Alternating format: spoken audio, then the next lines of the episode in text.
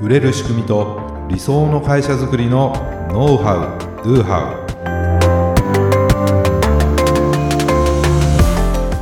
ウ。こんにちはビズクリエイトの渡辺です。ビズクリエイトの中野です。本日もよろしくお願いいたします、はい、よろしくお願いします。はい今回のテーマははい。こんなん誰が買うねんという発想を大切にしてみると なんで関西弁なんでしょうかと。笑っちゃいました。まあなんかその方がなんかね伝わるかなあなるほど。あえてだったんですね。はい、はい、ねあのまあ、以前もねちょっと紹介したことあるんですけれども、はい、そのガチャガチャ、うん、ね、今いろんなもんあるじゃないですか、はいはい、ありましたね、まあ、確かにあなこれすごいなってものもあるんですけども、うん、こんなん誰が買うねんっていうねっていうものが多いなっていうふうに個人的には感じてるんです。でもまあ実際はねそのそういうもので コアなファンっているわけですよ。はい、買う人はいますもんね。だからまあビジネスにはなってるんだけど、うん、まあ僕が言うにはこんなん誰が買うねんと思ってるっていう。多分多くの人はそう思ってるけど、うんうん、まあそれが売れてるのかまあわかんないけどそういうのが多いなと思うわけですよ。はい。で以前紹介したのはその赤の他人の証明写真、うんうんうん、あありましたね。全然赤の他人の人の証明写真を、ね、ガチャガチャでこう変えて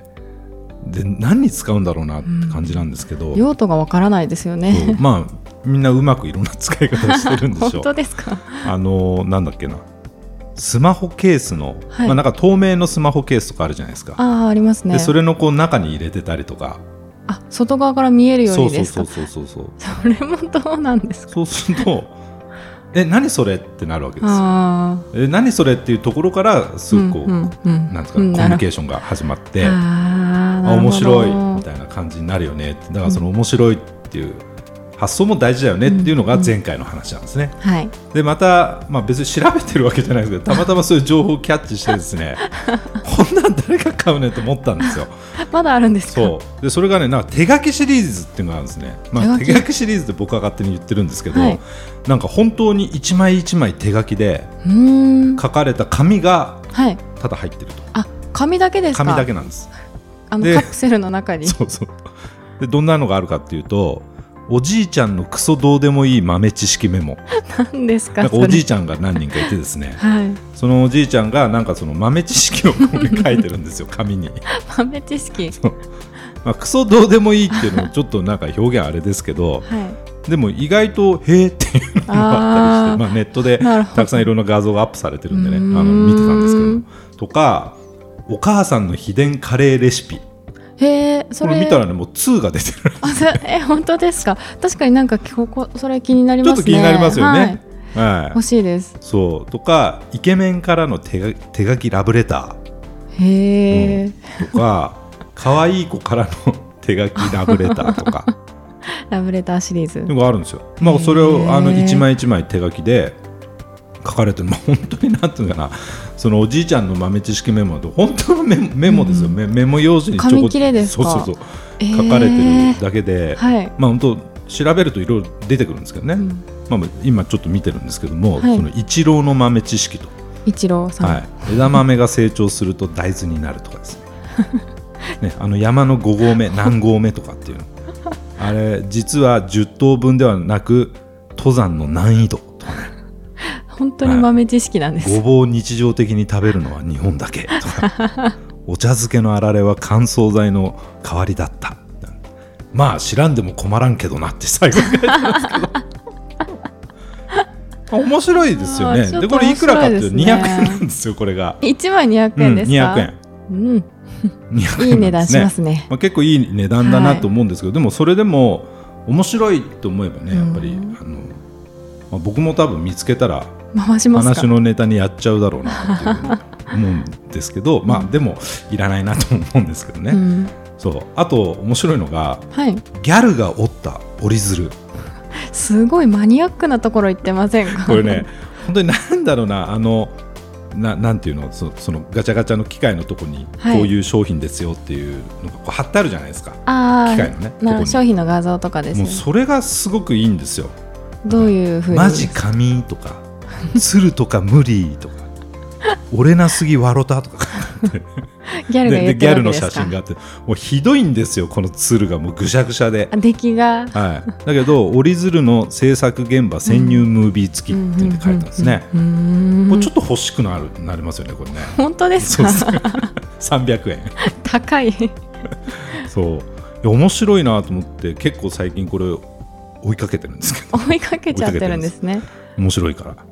まああのどこで売ってるのかなってまだ僕見たことないですけども、うん、まあ、そもそもそんなガチャガチャやないんで分かんないんですけどこれってあのえー、ってもう本当こんなん誰が買うねんってもういらいらないって感じじゃないですか、はい、高いとかね200円とか300円高いと思うもんなんですよ。普通に考えれば。でそれをちゃんと商品化してしまうっていうのがまずすごいなと思った、うんうん、確かに。普通だったらいやいやいやそんな売れないでしょうっていうことで 多分まあいろんなその企画会議があると思うんですけど、はい、まあ、普通の企業だったとかね普通だったらやらないですよね。うんうん、でもなんていうかかなりこう尖ってるというか。なので多分この会社はですねそういうものをどんどん採用してるんだろうなっていうふうに思うんですけども、ねあのちょっとビジネス的にというか、まあ、いろいろ分析してみると、はい、紙に手書きするだけじゃないですか。そうです、ね、だからコストほとんどかかってないんですよね。確かに。これ本当にそのおじいちゃんが書いてるのかなってちょっと怪しいなって僕思ってるんですけど ねコストかかってないわけですよ。うん、なんなら自分とこの社員に書かせてもいいしそ、ね,、のガチャガチャ屋さんに書いてもらってカプセルに詰めて商品補充するから、まあそれちょっと不正みたいな感じになっちゃうかもしれないですけどね。まあそういうふうにはできるわけじゃないですか、うんうん、だからコストかからないですよね。うん、他のそのガチャガチャの商品と比べるとだからリスクって圧倒的に低いなとうんうんうんすごいちっちゃいけど成功に作られてるミニチュアのものとかってあるじゃないですか。すね、すごいですよね。すごいんですよね。あと最近なんだこうちょっとレトロな家電とかなんなんだろうな昔の、はい、ありますよね。僕が子供の頃にあったようなものとかね、見てうわーと思うわけですよ。買わないですけど。そういうのってちゃんとそれなんだろうな金型みたいなのを起こして。うんでそれでこうプラスチックでねこう作って色付けしてとかってやると、うん、やっぱりすごいコストもねかかるわけですよね、うん、だからそれ売れないとちょっと困るなみたいな感じになってくるんですけどこれ別に売れても売れなくてもみたいな ね感じじゃないですか。そうですね。コストかかってないんでね、うん、まあ、それでいて話題性もありますよね、話題性があるっていうことはやはりシェアされるですね。とそれで拡散するわけだから、どんどん広がっていきますよねと。でそれを目当てにそのガチャガチャ売り場っていうのかな？にこう足を運ばせてで行ってやっぱやめたみたいになるかもしれないし買うかもしれないし、うん、でそれで他のガチャガチャも買ってやってもらえる可能性も作れるじゃないですか。あります、ね、要するになんか来店動機をこれで作ってるというか、うん。うん、要するに集客商品としての価値もあるなと思ったんですよ。話題性がありますもんね。これすごいなと思った、これあのただ面白いからやってるだけかもしれない。それは分かんないですけどなんかそういうところまで戦略的に考えられてたらいやすげえなと思ったんですよ。掘り下げましたね。そう。でじゃああすごいねと終わらしちゃうとねあ、うん、あのちょっとポッドキャストの 番組にならないので、はい。はい、じゃあ私たちのビジネスにもこれ応用できないかなっていうふうに考えて、ね、応用できますかね。応用できるんですよ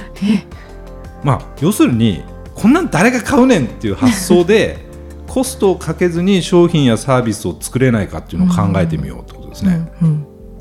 まあ、これブレストブレインストーミングね、はい、してみると面白いアイデアが出るかもしれないなと思ったんです。そう要するに何でもあり、うん、制限を取っ払って考えてみようっていうことなんですね。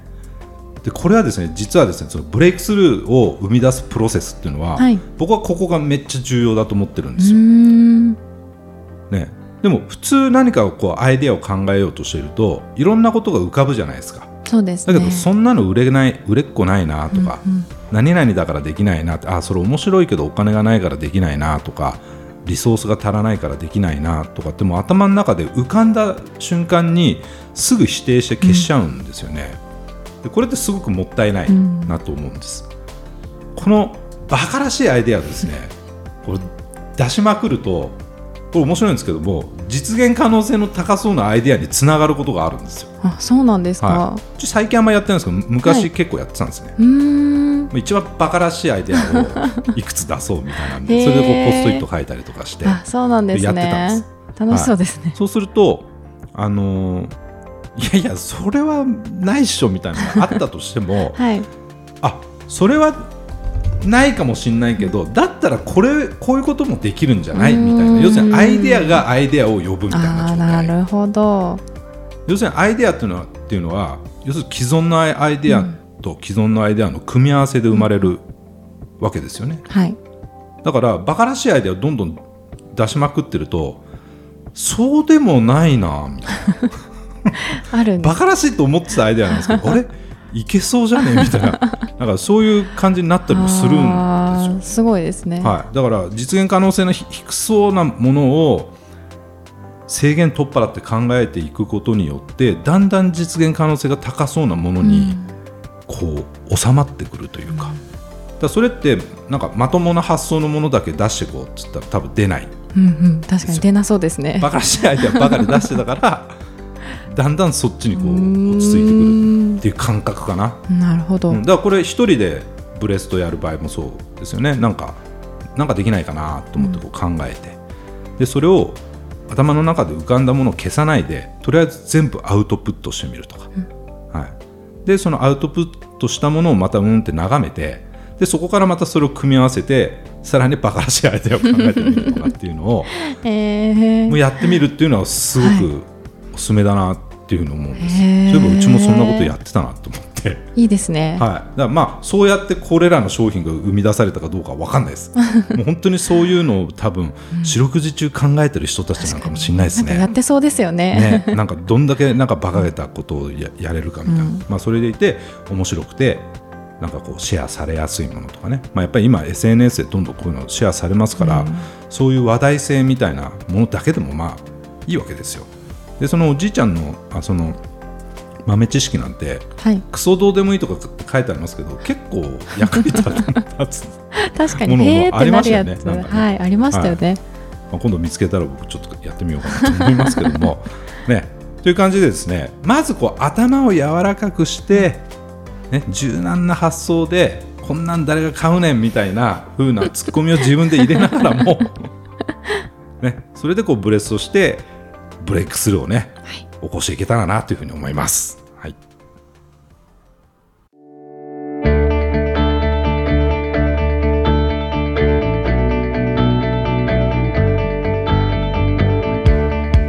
はい、ありがとうございました。ありがとうございました。ね、こんなん誰が買うねんみたいな話で、ちょっとねあのメインのテーマ収録後にもですね 何かあるみたいなの、はい、今すげえ盛り上がってたんですけど、ね、盛り上がりを じゃあちょっとそれ取ろうかってことでね、はい、エンディングのお話にしたいんですけどもねまあフリマアプリ、はい。まあ、メルカリとかね。ありますね。はい。メルカリ最近ハマってるんですよ、はい、みたいな話からね。そうなんです。ハマってます、えー、どんなもんがあるのみたいな。ねいや本当これ誰が買うんだろうみたいなのが結構売れてますよみたいな話。中野さんはどんなものを買ったりしてるんですか？私はなんか CD とか本とか結構買っちゃいますね。中古でもいい派なので。ああなるほど。なるべく安く そうなんです。買い買いたいなと思ってまあメルカリを、はい、まあ、利用してまあ、見てると本当にこれ誰が買うんだろうなっていうのも多いですよね。はい、まあ、各いうあの僕もですねそんな誰が買うねんっていうものを出品してる側なんです、うん。うん、実はですね。ねさっきもちょっと見せたんですけども、はい、僕、まあ、本というか雑誌かな、まあ、車とか、えー、バイクとか、うんうん、あと釣り。あ釣り、はい、僕バス釣りを前すぐハマっててまあ、トップウォータープラッガーというですね、はい、そのまあ、言っても分かんないと思うんですけども まあそういう釣り方にこだわってたりまあ要するにマニアックなんですよね。であのこのね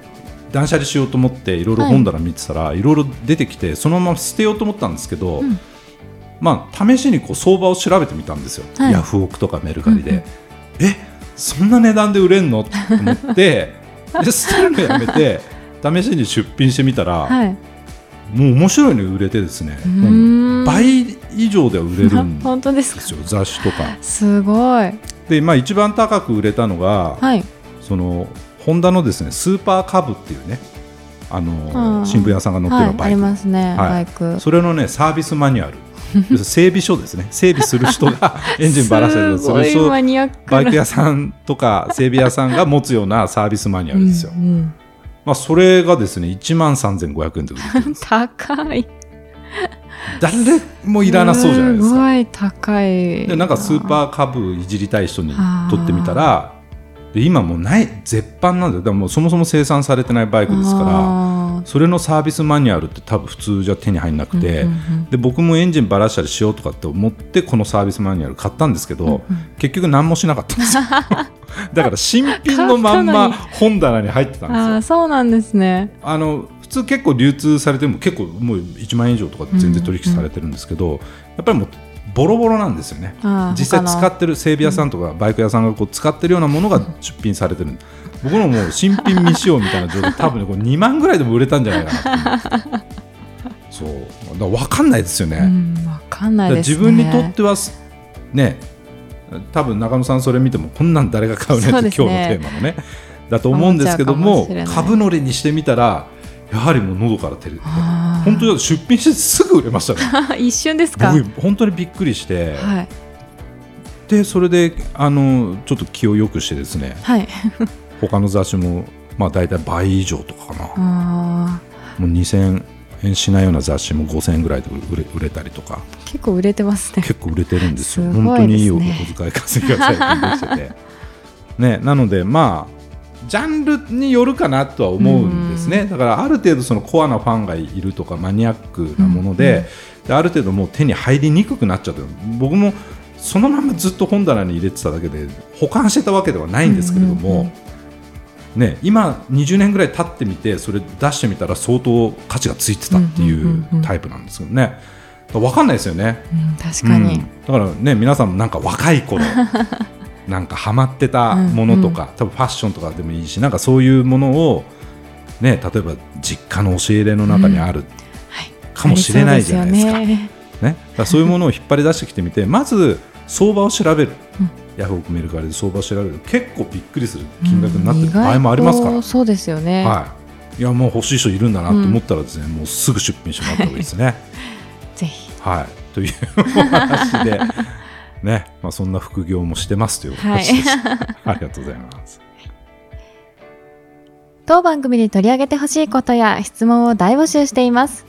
説明文に記載の URL からメッセージをお送りください。今日の話がためになったという方はぜひ高評価やフォローをお願いいたします。それではまた来週。ありがとうございました。